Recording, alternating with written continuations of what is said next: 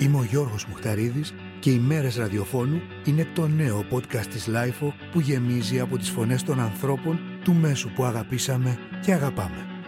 Λοιπόν, εγώ είμαι ε, ένα κλασικό παιδί που ε, μεγάλωσα, γεννήθηκα το 69 που σημαίνει ότι στα τέλη της δεκαετίας του 70 και στην ε, αρχές της δεκαετίας του 80 ήμουν full πλέον μέσα στη μουσική. Από πολύ μικρός είναι η αλήθεια, αλλά παρακολουθούσα πάρα πολύ τη μουσική. Και ήμουν από αυτούς που ε, είχα το ραδιοφωνάκι όπου και αν πήγα να προσπαθούσα να το έχω και δεν έχανα τις εκπομπές που κάναν τότε ε, οι δάσκαλοι, γιατί όχι, ο Γιάννης ο Πετρίδης ε, ο, και όλα αυτοί που ήταν στο κρατικό ραδιόφωνο αλλά και στα πειρατικά ραδιόφωνα της Θεσσαλονίκης. Είναι τα podcast της LiFO. Στην ιστορία του ελληνικού ραδιοφώνου λίγες είναι οι φωνές και τα πρόσωπα που δοκίμασαν τη γεύση της τηλεόρασης και κατάφεραν να μην καούν. Αν κάτι ξεχωρίζει τον Αντώνη Κανάκη, εκτός από το κέφι, το χιούμορ αλλά και την παρεΐστικη διάθεση που πάντα έχει όταν βρίσκεται στον αέρα είναι η αγάπη του για τη μουσική που είναι αδιαπραγμάτευτη. Θα έλεγα με λίγα λόγια ότι ο Αντώνης Κανάκης κατάφερε να κάνει ραδιόφωνο και στην τηλεόραση. Αυτό που ακολουθεί είναι η ραδιοφωνική ιστορία ενός ανθρώπου που ασχολήθηκε με όλα όσα αγαπάει. Την επικοινωνία, το ραδιόφωνο, την τηλεόραση και τη μουσική. Και το έκανε και εξακολουθεί να το κάνει με τον δικό του μοναδικό τρόπο. Εδώ Γιώργο πρέπει να σου κάνω μια διευκρίνηση η οποία έχει σημασία.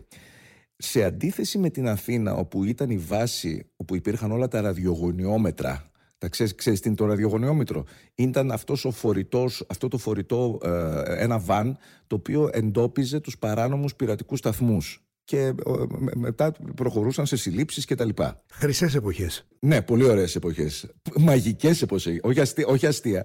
Αυτό λοιπόν το, το, το βαν υπήρχε, υπήρχαν ένα-δύο τέτοια στην Αθήνα και γυρνούσαν. Στη Θεσσαλονίκη όμως δεν υπήρχε κανένα.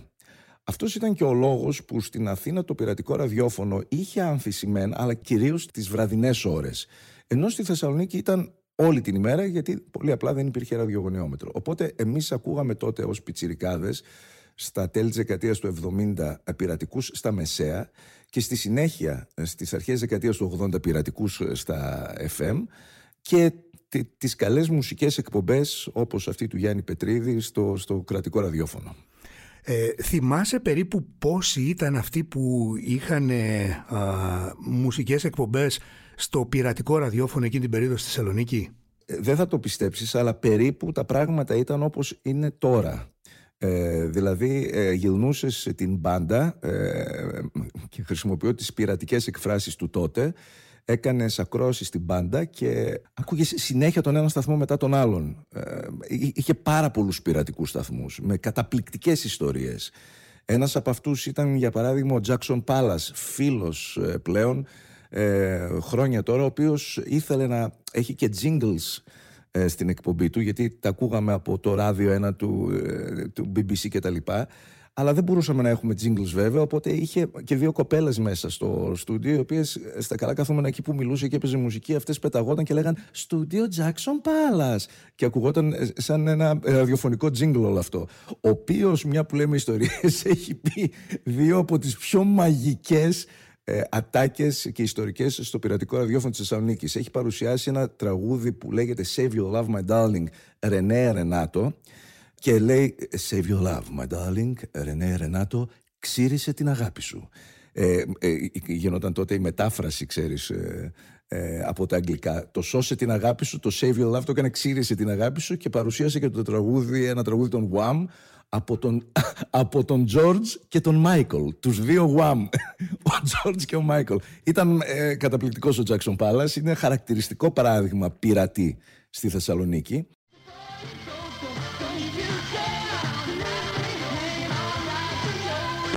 Wake me up before you go go. Η επιτυχία των Guam.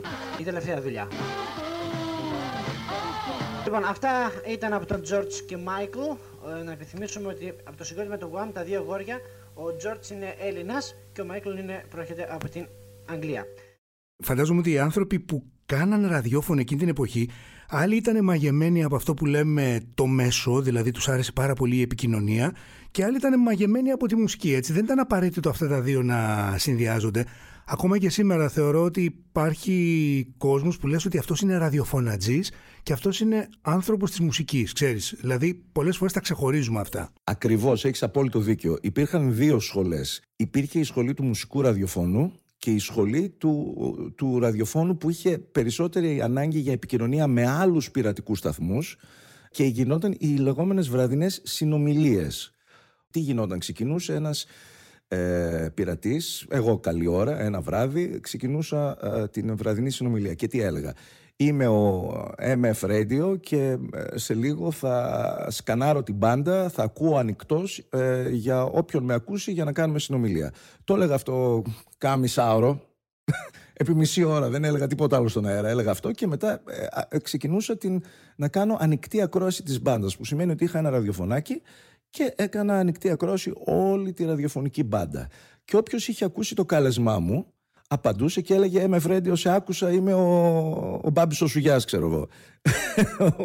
Του έλεγα «OK, okay, Μπάμπη Σουγιά, περίμενε κι εσύ». Και μαζεύαμε, ε, μαζευόταν έτσι με ανοιχτές ακροάσεις, ξέρω εγώ, δέκα πειρατές, οι οποίοι αφού στην αρχή ανταλλάσσαν ε, πληροφορίες για τα τεχνικά χαρακτηριστικά τους, δηλαδή σε ακούω το σήμα σου είναι καλό, η διαμόρφωσή σου είναι καλή, με με κεραία σηκωμένη, φέρνεις τόσες μονάδες, με κεραία χαμηλωμένη τόσες μονάδες. Στη συνέχεια πιάναμε συζήτηση περί ανέμων και υδάτων. Οπότε γινόταν μια ε, εκπομπή από 10 πειρατικούς σταθμούς, οι οποίοι ήταν συντονισμένοι ο ένας με τον άλλον και μιλούσαμε για ότι οτιδήποτε μπορείς να φανταστείς. Άλλες μέρες για τη μουσική, άλλες μέρες για πράγματα που συνέβησαν στην κοινωνία, ε, στην πολιτική, άλλες μέρες λέγαμε ανέκδοτα, ό,τι μπορείς να φανταστείς. Ε, αυτό ήταν πραγματικά μαγικό και είχε φοβερή ακροαματικότητα τότε. Ποιο ήταν το δικό σου όνομα που χρησιμοποιούσες στο πειρατικό ραδιόφωνο; Είχα διάφορους μικρούς πειρατικούς σταθμούς από το 1981 έως το 1986. Ο πρώτος από αυτούς έγινε στο σπίτι μου στην Περαία. Τον ονόμασα MF Radio στο υπόγειο της Περαίας όπου ξυπνούσα κάθε μέρα. Είμαι ένας άνθρωπος που δεν μου αρέσει το πρωινό ξύπνημα και λατρεύω το καλοκαίρι. Ξυπνούσα κάθε μέρα 8 η ώρα το πρωί για να κάνω την εκπομπή μου δεν με είδε ο ήλιος εκείνο το καλοκαίρι. Το πέρασα μέσα στο υπόγειο, ένα υπόγειο παρατημένο, ε, ξέρεις, ένα χάλι μαύρο. Ε, και ο σταθμός αυτός για τον οποίο ξυπνούσα 8 η ώρα το πρωί κάθε μέρα ακουγόταν 100 μέτρα από τη μία πλευρά και 100 μέτρα, μέτρα από την άλλη πλευρά. Έστελνα τον μπαμπά μου τον ε, καημένο να δει πού ακούγεται και γυρνούσε και μου έλεγε Ρε Αντώνη, τι να σου πω, ρε αγόρι μου, στρίβω εδώ λίγο πιο πάνω και χάνεται. Παρόλα αυτά, εγώ ξυπνούσα 8 η ώρα κάθε πρωί και έκανα εκπομπή έχοντας ως εξοπλισμό ένα πλακέ κασετόφωνο. Τα θυμάσαι τα πλακέ; Ναι, με αυτά που ήταν σαν. Τα κασετόφωνα, τα κασετόφωνα πια, ξέρεις. Μπράβο, που... είχαν, που είχαν ένα ενσωματωμένο μικρόφωνο. Ακριβώς. Ωραία, και σε αυτό το μικρόφωνο μιλούσα. Όπου αυτό που έκανε ήταν πατούσα stop στην κασέτα που έπαιζε ένα τραγούδι, ξέρω εγώ τότε, τον U2 θυμάμαι καλή ώρα τώρα, μόλις είχαν ξεκινήσει και εκείνοι. Και πατούσα μετά το record για να ε, ε, λειτουργήσει το μικρόφωνο. Ε, έσκυβα πάνω στο πλακέ καστόφωνο, μιλούσα και μετά ξανά έβαζα τραγούδι. Ε, οπότε το, το, το, πρώτο μου όνομα ήταν MF Radio, που σημαίνει Music Fever Radio, αν έχεις το θεό σου. Και όμως μετά οδηγηθήκαμε στον μεγάλο πειρατικό σταθμό το 1986, ο οποίος λεγόταν 16 ώρες Θεσσαλονίκη και εξέπεμπε 16 ώρες την ημέρα. Είχε κανονικό πρόγραμμα με ραδιοφωνικούς παραγωγούς, με μεγάλη εμβέλεια και ήταν ένα χρόνο πριν ξεκινήσει και η ελεύθερη ραδιοφωνία επί του Dancing Days ακούσαμε από το συγκρότημα των Stage και αυτό είναι το συγκρότημα των Freds Again. Ένα από τα αγαπημένα μου άλμπουμ από την Μεγάλη Βρετανία, το Trapped and Unwrapped και το South of Love.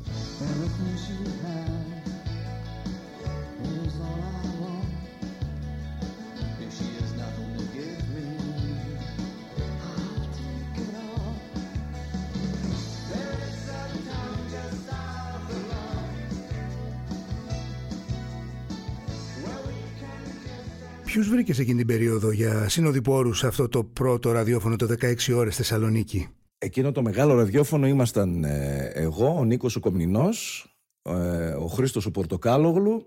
Αυτοί ήμασταν η Ραχοκοκαλιά. Είχαμε την Νατάσα ε, που μου διαφεύγει το επίθετό της, μια κοπελίτσα που έκανε πολύ, με πολύ ωραία φωνή και έκανε πολύ ωραία εκπομπή. Και τον συνονόματο τον Αντώνη που επίσης μου διαφεύγει το επίθετό του αυτή τη στιγμή, ο οποίος μας φιλοξενούσε κάποια εποχή. Αλλά θέλω να σου μιλήσω, μπορώ να σου μιλήσω για Συγγνώμη που είμαι χήμαρο, αλλά έχεις καταλάβει ότι το θέμα για το οποίο συζητάμε είναι η μεγάλη μου αγάπη. Και για τις μεγάλες μας αγάπες, ναι, ε, ξέρεις ότι έχουμε να πούμε πολλά. Το στούντιο στο 16 ώρες Θεσσαλονίκη έχει πάρα πολύ ενδιαφέρον γιατί μπαίνανε 100 μαντράχαλοι μέσα στο σπίτι της μητέρας μου, όπως καταλαβαίνεις. Α, ήταν δηλαδή στο σπίτι σου το, το στούντιο; Ναι, ναι, ήταν, ήταν στο σπίτι μου. Με καλύτερη κεραία τότε, Αντώνη; Ναι, μιλάμε για μεγάλο πομπό, λεγόμενος φάρος τότε, μεγάλη λάμπα, μεγάλη, δηλαδή ήταν 200 βατ, τότε ήταν εξωγήινο. Ε, ακουγόμασταν όχι, ε, σχεδόν σε όλη τη Βόρεια Ελλάδα. Και είχαμε κάνει κατάληψη ένα μπάνιο από το σπίτι της ε, μητέρας μου, το πατρικό μου ε, και το είχαμε μετατρέψει σε στούντιο. Αλλά ούτε εμάς μας άρεσε πολύ και γενικότερα μπαινοβγαίναν οι μαντράχαλοι, θέλαμε κάτι πιο... να μην είναι τόσο πολύ μέσα στο σπίτι. Και πήραμε, αν έχεις και πάλι το Θεό σου, ένα... Και λέω ρε γαμώτο γιατί να μην έχουμε τότε τα κινητά και αυτή την ευκολία της φωτογραφίας αλλά και την οτροπία του να βγάζουμε φωτογραφίες γιατί αυτό ε, για το οποίο θα σου περιγράψω τώρα δεν έχω ούτε μία φωτογραφία. Πήραμε ένα μπαλκόνι φωταγωγού τα κλασικά μπαλκόνια φωτογωγού, όχι κάτι μεγάλο, όπως είναι ένα μπαλκόνι φωτογωγού. Κλείσαμε με ξύλινες επενδύσεις, ε, το κάναμε κλειστό. Βάλαμε και έναν πάγκο και ήταν σαν να μπαίνεις στο πιλωτήριο ε, Φόρμουλα 1. Ξέρεις που πρέπει να βγάλεις το τιμόνι για να μπεις στο πιλωτήριο της Φόρμουλα 1. Τόσο στενά είναι. Έτσι έμπαινες και σε αυτό το στούντιο. Καθόσουνα, δεν μπορούσες να κουνηθείς, μπορούσες να βγάλεις μόνο δίσκους, να τους βάλεις πάνω στο pick-up και από εκεί κάναμε τις εκπομπές και από εκεί έκανα τις πιο ωραίες εκπομπές της ζωής μου. Λοιπόν, θα ξαναπάω λίγο πιο πίσω όμως. Ε, ε, καταρχάς μάλλον θυμάσαι ποιο ήταν το πρώτο τραγούδι που έπαιξε στην πρώτη σου ραδιοφωνική εκπομπή αυτή ειδικά α, στο 16 ώρες Θεσσαλονίκη ραδιόφωνο; Όχι, δεν θυμάμαι στις 16 ώρες Θεσσαλονίκη. Θα σου πω κάτι καλύτερο. Θυμάμαι το πρώτο κομμάτι που έπαιξα όταν στήσαμε μετά από εκείνον τον σταθμό, το μικρό στην Περαία, στήσαμε ένα σταθμό στη Θεσσαλονίκη για πρώτη φορά. Εκεί λοιπόν έπαιξα το Back on the Chain Gang των Pretenders. Ε, ήταν το πρώτο τραγούδι και το έπαιξα από ένα. Και για να δεις πόσο μικρός ήμουν στην ηλικία. δηλαδή το λέω και δεν το πιστεύω. Παίξαμε αυτό το τραγούδι όταν συντονιστήκαμε και το πιάσαμε στο ραδιόφωνο. Εγώ ήμουν σχεδόν συγκινημένος, δεν, δεν το πίστευα. Ο ενθουσιασμός ήταν απίστευτος. Αλλά λίγο μετά κάει και το κασετόφωνο το οποίο παίζαμε το τραγούδι αυτό, γιατί είχε γίνει ένα βραχικύκλωμα στην Κεραία και το κασετόφωνο που κάει και ήταν το κασετόφωνο της οικογένειάς μου. Δεν ήταν δηλαδή δικό μου, το είχα δανειστεί για να κάνω αυτή την ιστορία. Και πήρα, θυμάμαι, τηλέφωνο τη μαμά μου κλαίγοντας σχεδόν για να της πω ότι έκαψα το κασετόφωνο και ότι δεν δουλεύει πλέον το κασετόφωνο αυτό. Ε, οπότε θυμάμαι πολύ χαρακτηριστικά εξαιτίας ε, του, του ατυχήματος αυτού, θυμάμαι πολύ χαρακτηριστικά εκείνο το πρώτο τραγούδι. Τώρα αυτό που σου περιγράφω πρέπει να είναι τέλη, δεκαετία, τέλη 1982, κάπου εκεί μέσα, τέλη 1982.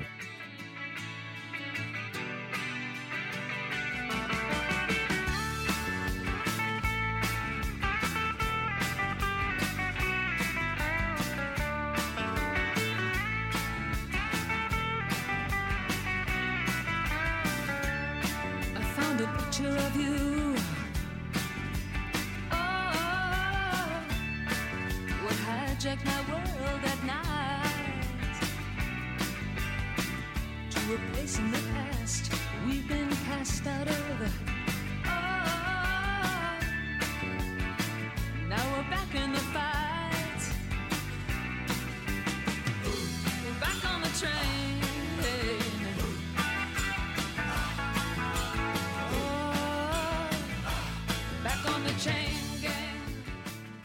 Έλεγες πριν για τον Τζακ Πάλαντ. Ποιος ήταν ο άλλος που άκουγες εκείνη την περίοδο στη Θεσσαλονίκη; Κοίταξε, αυτός που βασικά άκουγα στη Θεσσαλονίκη ως πειρατής και ε, αξίζει όχι μόνο να τον αναφέρουμε, αλλά γενικότερα έκανε σχολή στη Θεσσαλονίκη ήταν ο Γιώργος ο Αλεξίου, το Ράδιο 1. Ο συγχωρεμένος στη συνέχεια και φίλος μου και συνεργάτης μου και συνεταιρός μου. Κάναμε μαζί τον Kiss FM εδώ στη Θεσσαλονίκη. Αλλά παλιότερα ήμουν φανατικός ακροατής του. Είχε ένα στούντιο στην Ναβαρίνου, στον 7ο όροφο και έβλεπε όλη την πλατεία Ναβαρίνου. Και εγώ ήμουν τόσο φανατικός ακροατής του που εξελίχθηκα να γίνω βοηθός του. Δηλαδή πήγαινα στο στούντιό του και σήκωνα τα τηλέφωνα. Ε, και έγραφα κασέτες για ε, ανθρώπους που τις αγόραζαν γιατί το μοναδικό έσοδο ενός τίμιου ε, ραδιοπειρατής εκείνη την εποχή ήταν να γράφει μιξαριστές κασέτες για ακροατές ε, και να τις χρεώνει με ένα τίμημα πολύ χαμηλό βέβαια, αλλά τουλάχιστον μπορούσαν να βγουν κάποια μικρά έξοδα. Ε, οπότε ήταν το Ράδιο 1, ο Γιώργος Αλεξίου, ένας πολύ σημαντικός ε, ραδιοφωνικός άνθρωπος για την ε, Θεσσαλονίκη, ένας μεγάλος εραστής ε, του ραδιοφώνου, που ήταν ο πρώτος ο οποίος έδωσε μια κυμπάρικη, μεστή και έτσι ουσιαστική και σοβαρή με την καλή έννοια αντιμετώπιση του πειρατικού ραδιοφώνου. Είχε γυρίσει από την Αγγλία, ήταν, ήταν και αυτός ο κροατής του Ράδιο 1 στο BBC και έφερε και μουσικές αλλά κυρίως έφερε φιλοσοφία, άποψη και καταπληκτική διαχείριση και του λόγου και της μουσικής.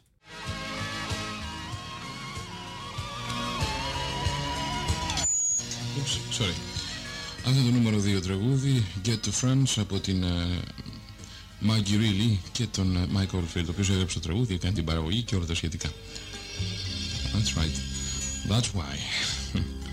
Να γιατί είναι μια οικογενειακή υπόθεση. Γιατί στο νούμερο 1 είναι η αδερφή του. Μία φορά ακόμη τα 20 δημοφιλέστερα τραγούδια για το καλοκαίρι του 1984 εδώ στο Radio 1 από το νούμερο 20 έως και το νούμερο 1. Your Love is King, Shade, Isade. Στο νούμερο 20, 19, To All the Girls I've Loved Before, Willie Nelson και Julio Iglesias. Στο νούμερο 18, το μουσικό θέμα της ταινίας το καλοκαίρι του 42. Στο 17, Cover Me, Bruce Springsteen από το Born in the USA.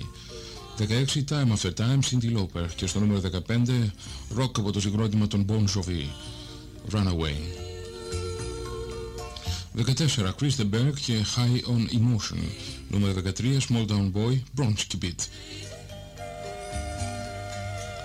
Ο David Essex είναι στο νούμερο 12 με το You're in My Heart και το νούμερο 11 ο Rockwell και το It Cuts Like a Knife στα 10 δημοφιλέστερα All of You, Diana Ross και το δεύτερο τραγούδι στο οποίο συμμετέχει ο Χούλιο Ιγκλέσιας. Νούμερο 9, ο Lionel Richie και το τραγούδι του Hello. Στο νούμερο 8, η Spandau Ballet και το Only When You Leave. I need to love you that age. Στο νούμερο 7 έχουμε την Denise Williams και το Black Butterfly. Νούμερο 6, Rush Ballad, The Last Time. Νούμερο 5, When Doves Cry με τον Prince. Και στο νούμερο 4, το, το τραγούδι που ονομάζεται Casablanca. Η σχέση με παράδεισο, παραδοσιακή, παραδυσιακή μουσική και τον Betty Higgins. Τα τρία δημοφιλέστερα είναι αυτά. The More You Live, The More You Love, A Vlog of Singles, νούμερο 2 του France Mike Oldfield και αυτό είναι το νούμερο 1. Το δημοφιλέστερο τραγούδι στο ράδιο 1 για αυτό το καλοκαίρι You Are The Sun In My Eyes, Sally Oldfield. Είπες τώρα για τις κασέτες που ένας έτσι ε, ραδιοπειρατής ο οποίος σεβόταν τον εαυτό του έφτιαχνε και τις πουλάγε φαντάζομαι για 50 δραχμές ή κάτι τέτοιο έτσι, ε, κάπου εκεί να πω. Ε, δηλαδή να βγάλει και κάτι κανένα δεκάρικο 20 δραχμές ε, ναι, στο ναι, ναι, κόστος ναι. της κασέτας. Ναι. Ε, πώς ενημερωνόταν ο κόσμος εκείνη την περίοδο στη Θεσσαλονίκη; Ε, η Αθήνα ήταν, εντάξει είχε κάποια... Είχε τον Γιάννη Πετρίδη που ήταν λίγο πιο εμβληματικός, είχε κάνει και μόλις και τη μεγάλη δισκογραφική εταιρεία τότε την Virgin. Πώς ενημερωνόταν όμως εκείνη την περίοδο ένας Θεσσαλονικιός για τη μουσική, αρχές του 80. Αποκλειστικά από τα πειρατικά ραδιόφωνα, από τις εκπομπές του κρατικού ραδιοφώνου και από το pop και rock και από κάποια ξένα έντυπα. Αλλά ε, τότε τα πράγματα πρέπει να καταλάβει κάποιος που ακούει σήμερα. Δεν μπορεί να το καταλάβει αυτό ε, ε, με όλη αυτή την προσφορά πληροφορίας που έχουμε σε όλα τα επίπεδα. Πόσο δύσκολο ήταν να βρεις τη μουσική τότε. Για παράδειγμα, όταν στα καλά καθούμενα το 1985 το Relax των Frankie Goes του Hollywood πήγε στο νούμερο 1 της Βρετανίας και πήγε ακαριέα από τη μία στιγμή στην άλλη, θα το θυμάσαι φαντάζομαι. Ναι. Ε, κάναμε σχεδόν μήνες, μήνα μέχρι να καταφέρουμε να το βρούμε για να μπορέσουμε να το μεταδίδουμε. Δεν μπορούσαμε κανένας να βρει το τραγούδι αυτό, δεν μπορούσαμε να το βρούμε. Μαθαίναμε ότι είναι νούμερο ένα στην Αγγλία και δεν μπορούσαμε να το βρούμε. Ή ότι αν είχες ένα σπάνιο δίσκο και έπαιζες ένα τραγούδι, κανένας άλλος δεν μπορούσε να το βρει για να το παίξει και ο άλλος.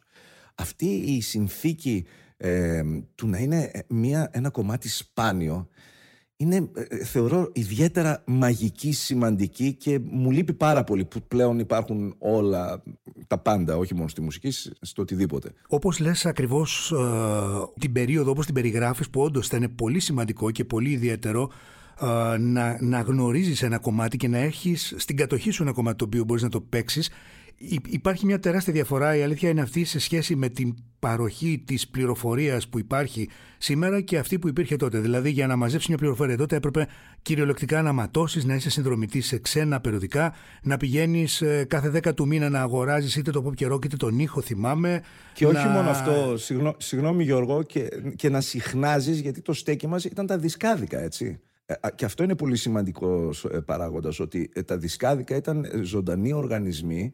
Οι άνθρωποι που είχαν τα δισκάδικα, τουλάχιστον τα τρία-τέσσερα ψαγμένα δισκάδικα, φέρναν δίσκους από το εξωτερικό που κανένας δεν τους ήξερε, που δεν είχαν γίνει επιτυχία. Και συχνάζαμε κυριολεκτικά εκεί. Δηλαδή, περνούσαμε την ημέρα μας μέσα σε ένα δισκάδικο, ακούγοντας μουσική και προσπαθώντας να ανακαλύψουμε το επόμενο τραγούδι που θα το ανακαλύψουμε πρώτοι εμείς και δεν θα το ξέρει κανένας άλλος. Ποια είναι η διαφορά επίσης του να προετοιμάζει κανείς μια εκπομπή σήμερα για ένα ραδιόφωνο και να την προετοιμάζει τότε; Δηλαδή θέλω να πω, ας μην πάμε στις πρώτες πρώτες εκπομπές και στις πρώτες πρώτες μέρες που υπάρχει και ο ενθουσιασμός, είναι και ακούμε και τη φωνή μας, όλα μας φαίνονται τέλεια, όλα μας φαίνονται υπέροχα. Ξεκφυλίζουμε και μια εφημερίδα και λέμε ότι κάναμε μια εκπομπή, αλλά η πραγματικότητα είναι ότι δεν κάναμε μια εκπομπή μετά από ένα διάστημα που περνάει αυτό το ο έντονος, ε, το, το ερωτικό στοιχείο που νιώθεις με το μικρόφωνο, με την επικοινωνία και με το ραδιόφωνο υπάρχει και μια πιο επαγγελματική φάση την οποία περνάμε όλοι και αρχίζουμε πια να σκεφτόμαστε σοβαρά για την εκπομπή μας. Α, πώς προετοίμαζες τότε μια εκπομπή και πώς την προετοιμάζεις σήμερα σε σχέση και σε αντιδιαστολή φυσικά; Τότε δεν υπήρχε καμία προετοιμασία για την εκπομπή. Ε, ή μπορείς να το θέσεις διαφορετικά. Τότε ήσουν ανα πάσα στιγμή προετοιμασμένος για εκπομπή γιατί η βάση τουλάχιστον για μένα ήταν η μουσική. Και δεν χρειάζεται να είσαι κακά τα ψέματα προετοιμασμένος για να παίξεις μουσική στον κόσμο ή και στον εαυτό σου γιατί το ραδιόφωνο είναι και προσωπικό καταφύγιο. Κυρίως ίσως είναι προσωπικό καταφύγιο. Οπότε ε, τότε απλά παίζαμε μουσική. Μουσική που μας άρεσε, μουσική που ε, την ε, αγαπούσαμε και την αγαπάμε. Και η μουσική γινόταν αφορμή για οποιοδήποτε άλλο σχόλιο για οποιαδήποτε άλλη ιστορία μπορεί να σου ερχόταν στο μυαλό ή για οτιδήποτε άλλο θα έλεγες. Ήταν όλα γύρω από τη μουσική. Σήμερα, τουλάχιστον για μένα, αυτό δεν έχει αλλάξει και πάρα πολύ. Εμένα μου αρέσει να κάνω μουσικό κυρίως ραδιόφωνο, άσχετα με το αν βρεθούμε με τα υπόλοιπα παιδιά, μπορούμε να κάνουμε ε, πολύ, διαφορετικό, πολύ διαφορετικού είδους εκπομπή. Αλλά εμένα κυρίως μου αρέσει το μουσικό ραδιόφωνο. Οπότε για μένα πάντα έχει να κάνει με το πώς νιώθω, ε, τι μουσική θέλω να παίξω και μετά αρπάζω ερεθίσματα από τη μουσική είτε είναι από το περιεχόμενο του τραγουδιού είτε από αυτό που με κάνει να νιώθω είτε είναι από το στίχο του είτε είναι από τον τίτλο του είτε από μια ιστορία που εγώ έζησα όταν ε, το γνώρισα αυτό το τραγούδι ή, ή το τραγούδι μου θυμίζει μια άσχετη προσωπική ιστορία και από εκεί βγαίνει ο λόγος μου και το περιεχόμενο της εκπομπής. Πόσο, πόσο σημαντικό πιστεύεις ότι είναι όταν κάνεις μια εκπομπή ανεξαρτήτου εποχής το να προσπαθήσεις να μπεις μέσα στο βιορυθμό της πόλης, στον βιορυθμό των ανθρώπων που ακούνε και φυσικά φαντάζομαι ότι ε, και τις ώρες εκείνες τις οποίες κάνεις αυτή την εκπομπή. Ε, υπάρχει επίσης κάποιο κοινό που σκέφτεσαι, κάποιος άνθρωπος που μπορεί να τον έχεις εκείνη την ώρα εξεδενικευμένα σαν τον ιδανικό σου ακροατή κατά κάποιο τρόπο; Αυτό που λες είναι απαραίτητο θεωρώ ε, στις ε, εκπομπές που ε, βγαίνουν στον αέρα ε, τα πρωινά και κατά τη διάρκεια της ημέρας. Ε, αυτές οι εκπομπές αναμφισβήτα πρέπει να βρουν έναν τρόπο να είναι συντονισμένες και με, τον, με το κλίμα, το ρυθμό, το, το, το, την πόλη γενικότερα και με τους ανθρώπους, με τη φάση με την οποία βρίσκονται είτε λόγω γεγονότων, είτε λόγω καιρού, είτε λόγω και εγώ δεν ξέρω τι. Αλλά μετά ε, το άλλο ραδιόφωνο, το δικό μου αγαπημένο ραδιόφωνο, που είναι, το, είναι βραδινό, εμένα μου αρέσει το βραδινό ραδιόφωνο, ε, θεωρώ ότι είναι μια καθαρά προσωπική υπόθεση.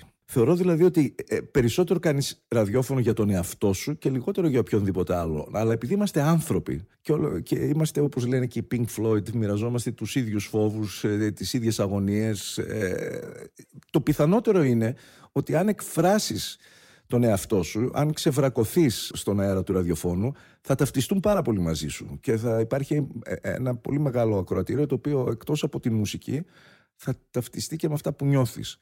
Οπότε αυτές οι δύο σχολές ραδιοφώνου, ε, η μία δηλαδή η πιο συντονισμένη, ίσως η πιο επαγγελματική, ε, αυτή που συνοδεύει τη ζωή της πόλης, είναι ακριβώς όπως το είπες, αλλά αυτή που εγώ αγαπάω δεν ασχολείται με τέτοια θέματα. Δεν την νοιάζει τι γίνεται εκεί πέρα έξω δημιουργεί ένα δικό της κόσμο.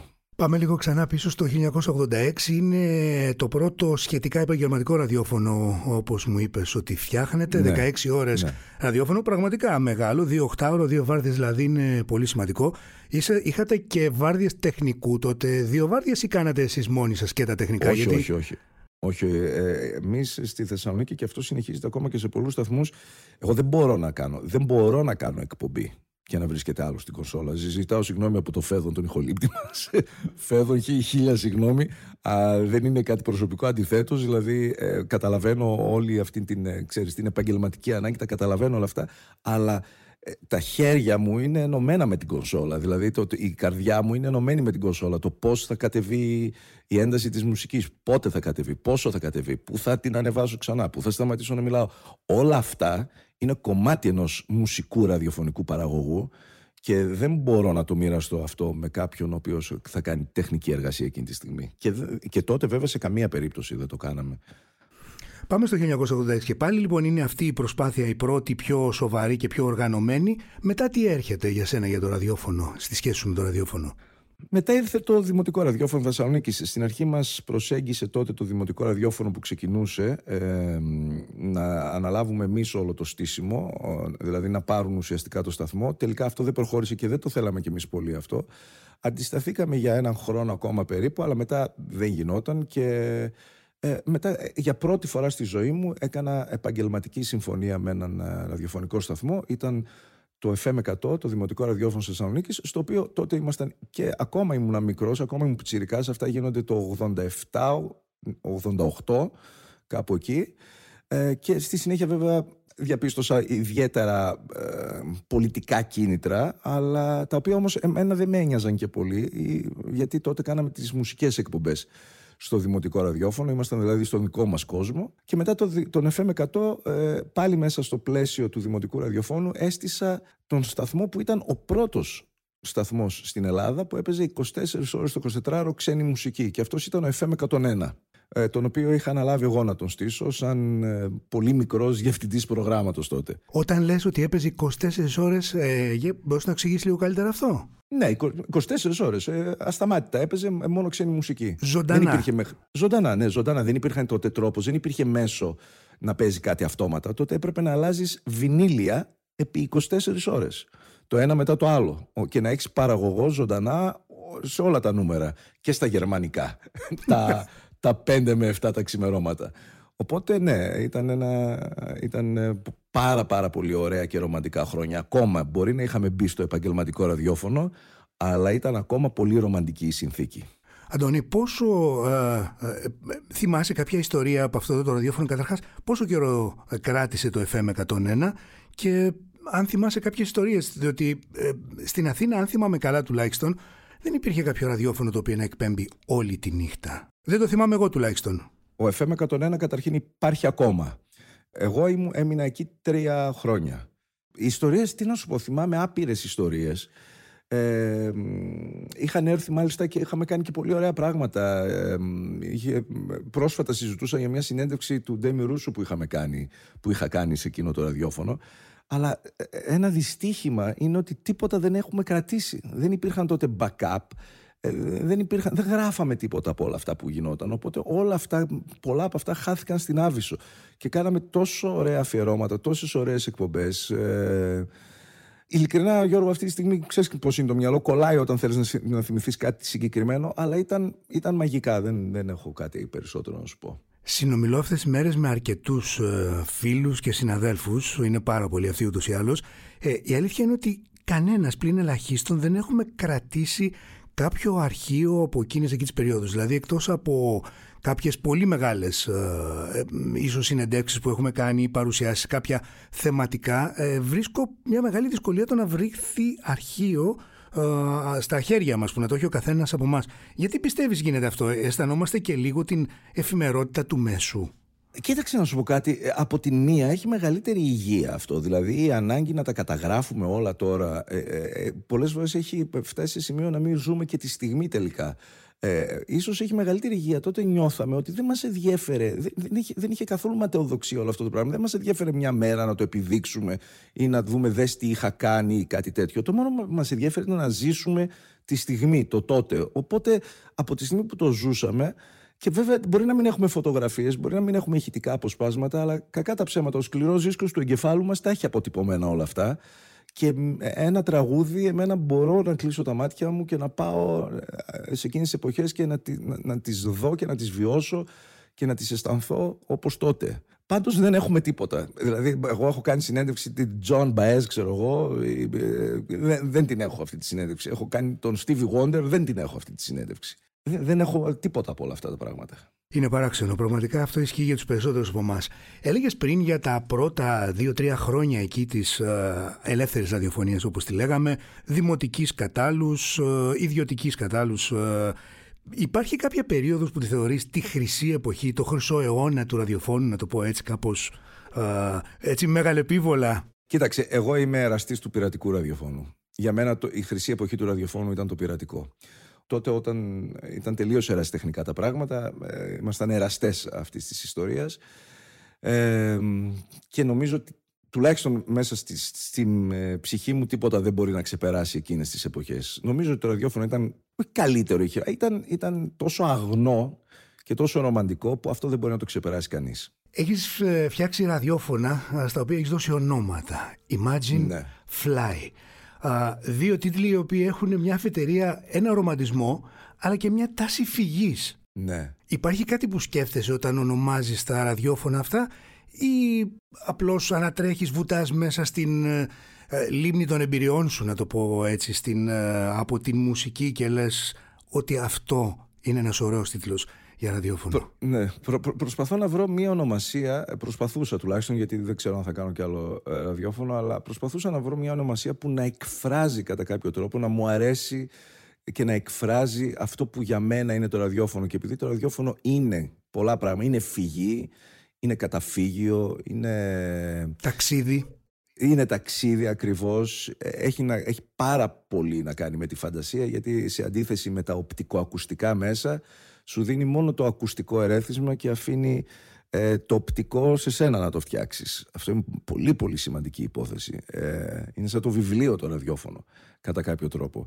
Ε, οπότε το Imagine και, και το όνομα Fly νομίζω ότι είναι ονόματα που ε, το εκφράζουν αυτό. Αλλά δεν, δεν θα σου κρύψω ότι έχω ζηλέψει και το Pepper όμως, έτσι. Ναι, είναι και αυτό μου με, με μουσική αναφορά και μάλιστα σε πολύ κοντινή δική σου ίσως.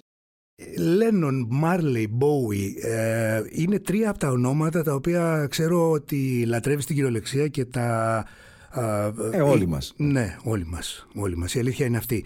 Αν έκανες ένα αφιέρωμα στο, στο ραδιόφωνο με αυτά τα τρία πολύ μεγάλα ονόματα, ποια τραγούδια, ποια θα διάλεγες από τον καθένα α, σαν χαρακτηριστικό τους. Ναι, αυτές είναι πολύ δύσκολες ερωτήσεις αγαπητέ φίλε. Δηλαδή, να, να διαλέξω τραγούδι από τον Μπάου ή να ξεχωρίσω ένα κομμάτι από τον Μάρλι. Από... Δεν ξέρω, είναι πάρα πολύ δύσκολα αυτά τα πράγματα. Η αλήθεια είναι όμως ότι και, και ίσως έχει περισσότερο νόημα να σου απαντήσω διαφορετικά. Επειδή κακά τα ψέματα, όλα αυτά τα ιερά τέρατα πάνω κάτω όλοι, όλοι και τα γνωρίζουμε πολύ καλά και όλοι πάνω κάτω τα ίδια τραγούδια ε, θα διαλέξουμε. Αν εγώ έκανα ένα, ε, ε, αν έκανα ραδιοφωνικό αφιέρωμα που να έχει ως αντικείμενο το ραδιόφωνο πάντως, νομίζω, αν μου έλεγες αύριο κάνε μια εκπομπή για το ραδιόφωνο, δεν θα διάλεγα σχεδόν ούτε ένα ή πολύ, ελάχιστα τραγούδια από όλα αυτά τα ιερά τέρατα. Θα διάλεγα, ξέρεις ποια τραγούδια, αυτά τα ραδιοφωνικά, τα οποία δεν έγιναν ποτέ μεγάλες επιτυχίες, ποτέ δεν ε, γνώρισαν ε, παγκόσμια ίσως ε, αναγνώριση, αλλά είναι από κάτι μικρά ανεξάρτητα συγκροτήματα τα οποία κάποιοι παραγωγοί ραδιοφωνικοί κάποτε τα ανακαλύψαμε, τα παίξαμε στα ραδιόφωνά μας εκείνη την εποχή και μέσα σε ένα πλαίσιο είτε τοπικό της Θεσσαλονίκης ή σε οποιαδήποτε άλλη πόλη έγιναν επιτυχία. Αυτό, αυτό νομίζω ότι έχει μεγαλύτερο ενδιαφέρον. Και συγγνώμη αν έκανα τρίπλα και δεν απάντησα στην ερώτησή σου τελικά, αλλά νομίζω ότι ξέρεις, έδωσα μια άλλη, άλλη διάσταση. Έχεις να μου αναφέρεις κάποιο ή κάποια ακόμα καλύτερα. Πρόχειρα μπορώ να θυμηθώ, για παράδειγμα, υπάρχει ένα συγκρότημα που λέγεται Fred's Again. Αυτό ήταν ένα συγκρότημα της λεγόμενης αγνής βρετανικής ρομαντικής pop της δεκαετίας του 80-1985. Βγάλανε ένα άλμπουμ τότε αυτοί οι τύποι, οι οποίοι είναι μαγικό. Είναι μαγικός αυτός ο δίσκος. Με τραγούδια όπως το Swallows in the Rain ή το South of Love κτλ. Αυτό είναι ένα παράδειγμα για μένα.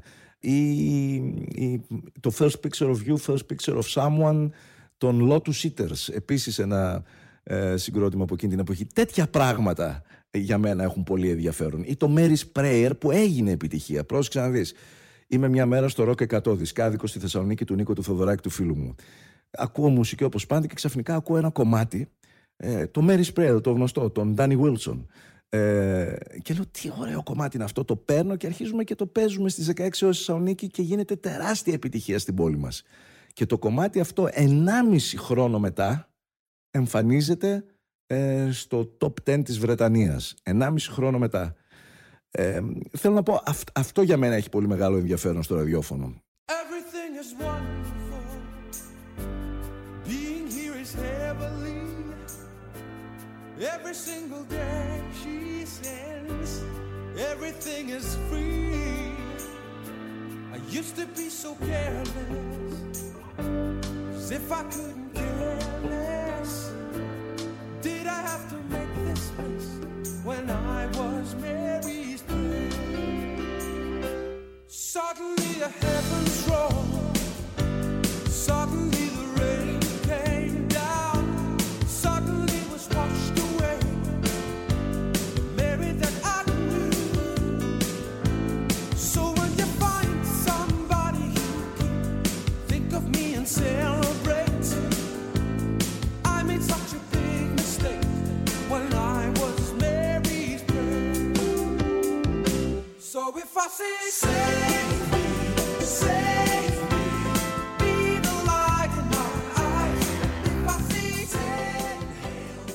Μου έκανες μια τρίπλα, δεν θα σου, θα σου δώσω αλλιώς την ερώτηση αυτή και εδώ δεν θα μπορέσεις να ναι. αποφύγεις την τρίπλα.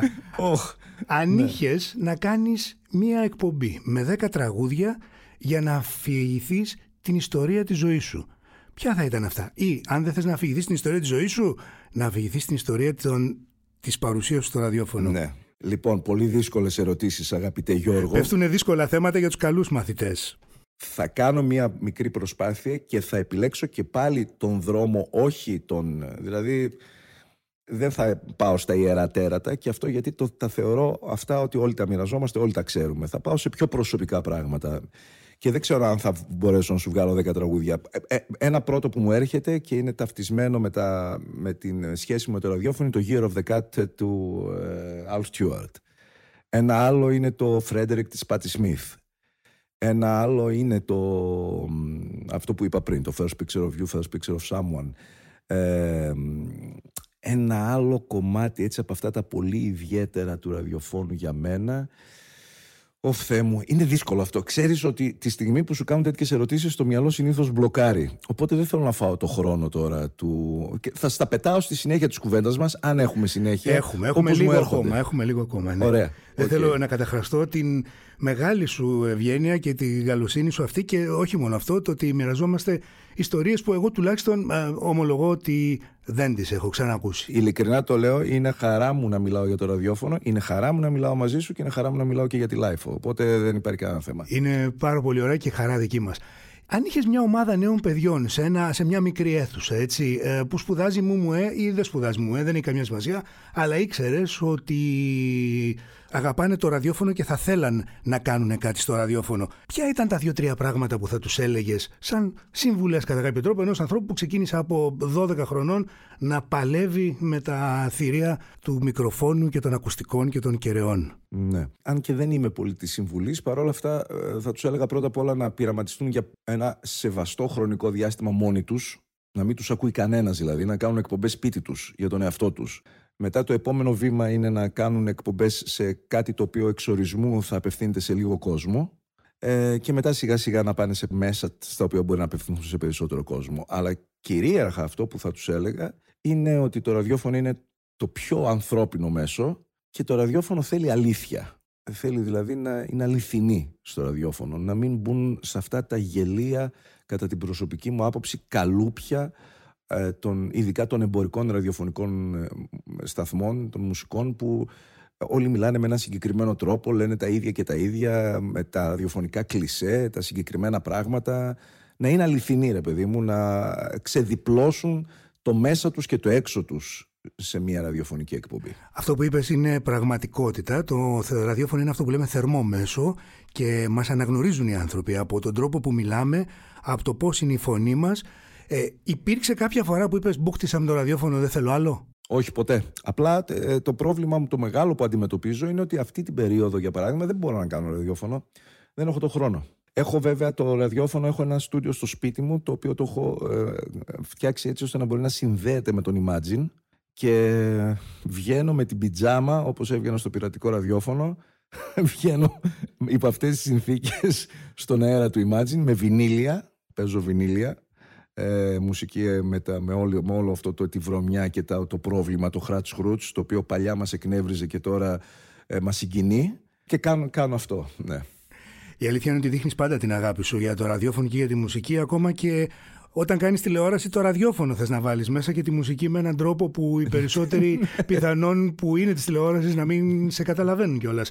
Νιώθεις καμιά φορά ναι, ότι είναι σαν να μιλάς και λίγο, ξέρεις, και απλώς επειδή είσαι ο Αντώνης Κανάκης, έχει μια πυθό και μια δύναμη, μπορείς να κάνεις πράγματα που πιθανόν κάποιος άνθρωπος άλλος δεν θα τα κατάφερνε και τόσο εύκολα. Τι ξέρω, τι να σου πω πάντως, αυτό που είπες στην αρχή είναι έτσι ακριβώς. Δηλαδή και στην τηλεόραση ακόμα έχω ραδιοφωνική ε, νοοτροπία πολλές φορές και προσέγγιση. Παρόλο που είχες πολλές συζητήσεις και προτάσεις ε, καθ' όλα αυτά τα χρόνια για να κατέβεις στην Αθήνα και να κάνεις ραδιόφωνο, νομίζω δεν το έκανες ποτέ.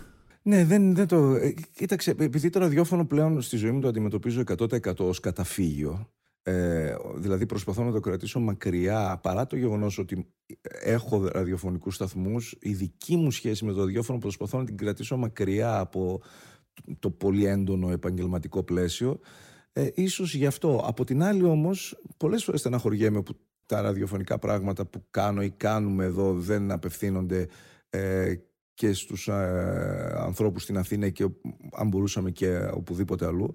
Οπότε ίσως τελικά κάποια στιγμή πρέπει να το δούμε. Δεν ξέρω. σω τα λέγαμε και μεταξύ μας αυτά. σω ο Πέπερ με τον Imagine πρέπει να βρουν μια φόρμουλα και να ανταλλάξουμε μερικές εκπομπές.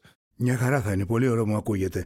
Ε, εσύ δεν είσαι μόνο ραδιοφωνικός ε, παρουσιαστής, δεν είσαι μόνο περσόνα της μουσικής, είσαι και ένας άνθρωπος επιχειρηματίας και ένας άνθρωπος επιχειρηματίας που έχει, κάνει, έχει τον πλήρη έλεγχο της δουλειάς του. Άλλωστε, αυτό νομίζω ότι είναι και ένα από το προαπαιτούμενα για να συζητήσει οποιοδήποτε μαζί σου ότι κανείς δεν μπορεί να, να έχει έλεγχο στο περιεχόμενο των πραγμάτων που κάνεις φυσικά όταν είναι στα πλαίσια α, της νομοθεσίας, των κανονισμών ναι, και όλων ναι, αυτών που ναι, ναι. διέπουν το κομμάτι της ε, δουλειάς μας.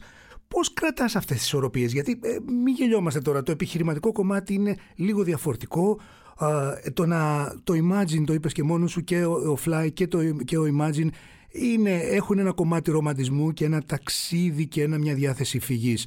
Πώς γίνεται να τα ισορροπήσει όλα αυτά τα πράγματα και να τα κάνεις πετυχημένα πραγματικά και το λέω με πολύ αγάπη και. Το ξέρω και έγινε και εύστοχη η ερώτησή σου, Γιώργο, με, με ταλαιπωρία. Έχει μια ταλαιπωρία όλο αυτό το πράγμα, γιατί ε, εγώ καταρχήν έγινα επιχειρηματίας και είμαι επιχειρηματίας με μοναδικό κίνητρο να προασπίσω την καλλιτεχνική μου ανεξαρτησία, τη δημιουργική μου ανεξαρτησία και την απόλυτη ελευθερία του τι κάνω. Αυτός, αυτό ήταν το κίνητρο. Ε, και συνεχίζει αυτό να είναι και το κίνητρο. Πολύ θα ήθελα να μην το είχα όλο αυτό πάνω από το κεφάλι μου. Ε, αλλά τις ισορροπίες τελικά στην πορεία έχω μάθει να τις ε, κρατώ νομίζω. Ε, τα έχω διαχωρισμένα. Είμαι ένας άνθρωπος θεωρώ και νομίζω που μπορώ να λειτουργώ σε, σε πολλά επίπεδα, σε πολλά διαφορετικά επίπεδα. Ε, και πλέον έχω κουρδίσει και το μηχανισμό μου καλά τα τελευταία χρόνια. Παλιότερα η ταλαιπωρία ήταν μεγαλύτερη. Τώρα ε, είναι κουρδισμένος ο μηχανισμός. Έχω θαυμάσιους συνεργάτες ε, γύρω μου. Είμαστε μια ομάδα, έχουμε έναν κόσμο εδώ που είμαστε θαυμάσιους και σαν ε, επαγγελματίας αλλά και σαν ανθρώπους γιατί είναι πάρα πολύ σημαντικό αυτό για μένα. Και ε, γενικότερα το καταφέρνω, αλλά δεν το συνιστώ σε κανένα. είναι πολύ, πολύ, μπορεί να είναι πολύ ψυχοφθόρο πολλές φορές.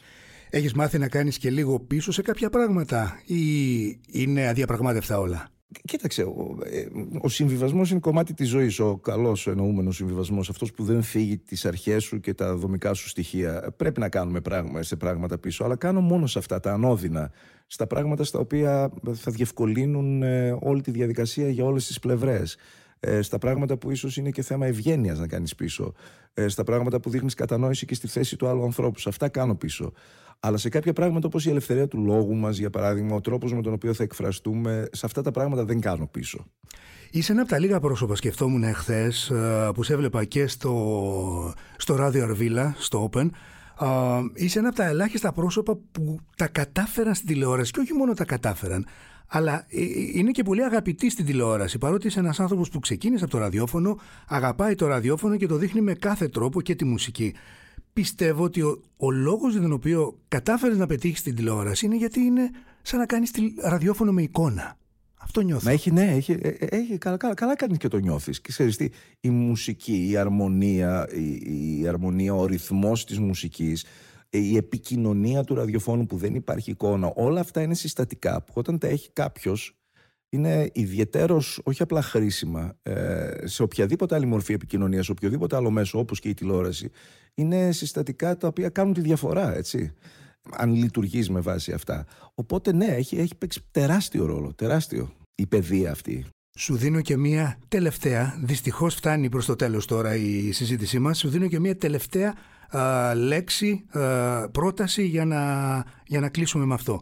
Όλα είναι okay. ήχος. Πώς φαντάζεσαι το μέλλον του ραδιοφώνου; Όλα είναι ήχος. Αυτό. Όλα είναι ήχος. Κοίταξε, το ραδιόφωνο είναι το τελευταίο μέσο το οποίο αντιστέκεται. Αν καθίσεις να παρατηρήσεις τι γίνεται γύρω μας, θα διαπιστώσεις ότι το ραδιόφωνο έχει δεχθεί την, τη, τη, τη μικρότερη αλωτρίωση και φθορά από όλη αυτή τη μεγάλη τεχνολογική επανάσταση στην, την οποία βιώνουμε. Όσο υπάρχει ο αέρας, το ραδιόφωνο δεν το φοβάμαι και πάρα πολύ. Εντάξει, έχει σίγουρα δεχτεί επίθεση πολύ. Έχει ε, αυτή η εμπορική ραδιοφωνική σταθμή στους οποίους αναφέρθηκα νωρίτερα. Αυτό το ραδιόφωνο το οποίο είναι λίγο ρομποτικό. Αυτό δεν, το συχαίνομαι, δεν μου αρέσει καθόλου.